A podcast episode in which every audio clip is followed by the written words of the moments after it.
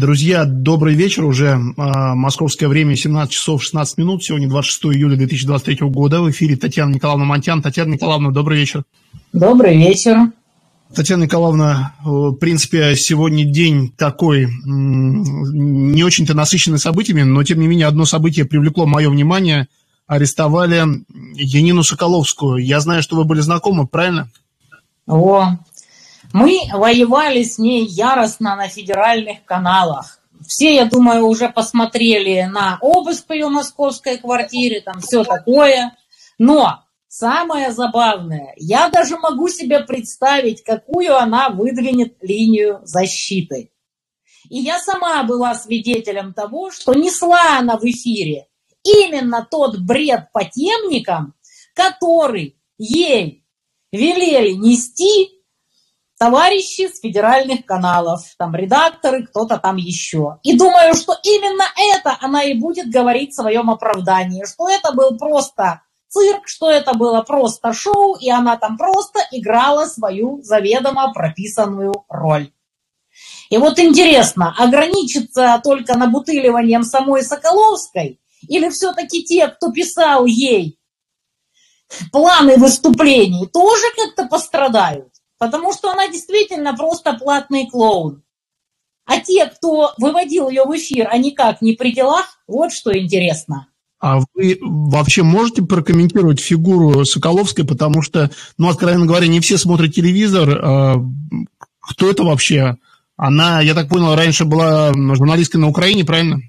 Я даже не знаю, кто она такая. Точно так же, как непонятно, откуда вылезли всякие кофты, нутриханы и прочие отребья, которая там работала платными просоларейховскими клоунами. Чувствовали они там себя прекрасно. Они ходили во все эфиры. Но я свидетельствую, что они вещали то, что им велели вещать для сценария.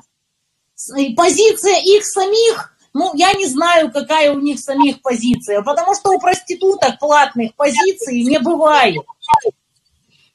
Я пыталась по мере сил как-то этому всему оппонировать, бороться с этим. Однажды даже дала по морде поляку, который играл примерно такую же роль на всех этих федеральных каналах. Но это было абсолютно бессмысленно, потому что это какая-то то ли госпрограмма, то ли кто их знает. Поэтому я была крайне удивлена, что Янину набутылили. Она обычный платный клоун. А набутыливать надо тех, кто все это позорище выпускал в эфир.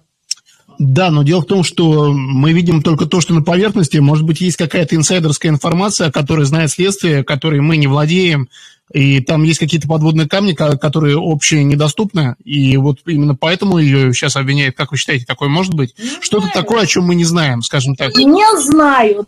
Для меня это было просто шоком, что когда я смотрю девочку, вот, э, замечательных федеральных каналов, любимую саларейховскую нацистку, и вдруг обыскали, арестовали, да быть такого не может. Поэтому я буду с интересом наблюдать за развитием событий.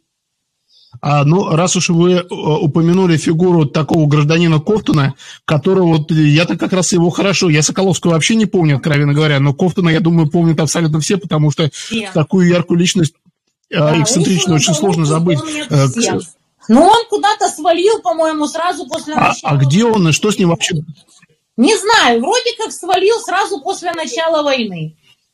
Где он сейчас, не знаю. Понятия не а. имею, а, давненько его не видела. Раз уж пошли по персоналиям сегодня в эфире, я хотел у вас спросить, вы знаете вообще все про украинских политикум. Э, был такой политолог на Украине, по-моему, Соскин его фамилия была. Он был нацистом, но я тут с удивлением узнал, что, оказывается, он тоже оттуда сбежал, правда, куда-то в Европу. Э, а он-то что сбежал? Он же был отмороженным нацистом, насколько я помню. Дело в том, что он сошел с ума очень задолго, еще даже до Майдана. Причем сошел с ума плотно. А что ему сбегать? Он старенький, ему ничего не предъявляли. Ему больше 60, сел да выехал. Что ему было сидеть в Саларейхе, что ему было там ловить? Поэтому пошел где-то там пристроился. Я не знаю, кому он уехал, что он там. Но несет он примерно такой же зажигательный бред, как и всегда. Я поражаюсь людям, которые на него ссылаются, потому что, повторюсь, кукуха у него улетела очень-очень давно. Больше лет 20 даже назад. Ну, это что-то типа вашего Соловьева. А, а что сейчас, какая? Вы сейчас в Донецке, Татьяна Николаевна? Конечно, в Донецке. Я здесь безвылазно. А, как ситуация в целом в городе? Обстрелы продолжаются? Естественно. Я вчера лежала под капельницей, когда громили центр. Там другие больные хоть в коридор свалили, а я лежала привязанная. Думала, сейчас прилетит и с концами. Но пронесло. До нашей больницы не добило. А что, какие новости доходят с фронта? Какая там ситуация? Разная. Под Клещеевкой все печально, там никто позиции не готовил. Военные прямо об этом пишут. Держатся еле-еле. А там под Сватово вроде даже идут куда-то в контратаку. А на Запорожском вроде без перемен. То есть, ну, никаких особых там прорывов, никаких особых движений. Кто кого перетерпит, у того и будет преимущество. А что там на самом деле, у кого какие резервы, это знают только те, кто непосредственно в этом задействован. А так фронт примерно плюс-минус стабилен. А что происходит с населением внутри Украины? Каждый день приходит видео, связанное с этими э, заборами свежего человеческого мяса в украинскую армию, с, воен... С драками с военкомами и так далее. Что люди вам пишут, говорят оттуда? Как в целом там настроение? Ну, все тоже. Да, где-то отлавливают, кто-то где-то отмазывается, кто-то уже даже борзеет и высказывает военкомам все, что о них думает. Ну, а сейчас зелебобики затеяли мощную кампанию по набутыливанию военкомов. Он Борисова даже закрыли на два месяца с альтернативой залога 150 миллионов. Причем инсайдеры пишут, что Борисов надеялся порешать, этим его выманили. Ну, а типа западные хозяева сказали, что должен быть какой-то публичный козел отпущения, почему бы и не Борисов. В общем, его заманили и закрыли. Он там рассказывал про тромбы, все смеются, сделали нарезку. Говорят, очень здорово. Вот это вот теперь и надо говорить на комиссиях, когда будут отправлять в окопы. Ну и еще якобы 21 военком получил подозрение за всякое разное. Но все склоняются к тому, что долго вся эта компания длиться не будет, и скоро опять назначат ставки взяток, откроют коридоры для выезда, и ничего не изменится. Ну а пока вот зелебобики стараются пиариться, и зелебобусу планируют кампанию, что царь хороший, но бояре вороватые, а царь за всем не успевает. Посмотрим, как они это будут проворачивать. А вот э, у вас есть какая-то примерная оценка, сколько э, людей сейчас проживает э, на территории, которая контролируется украинским режимом? Вообще Там 25... невозможно подсчитать. Это в принципе невозможно подсчитать. Только гипотетически.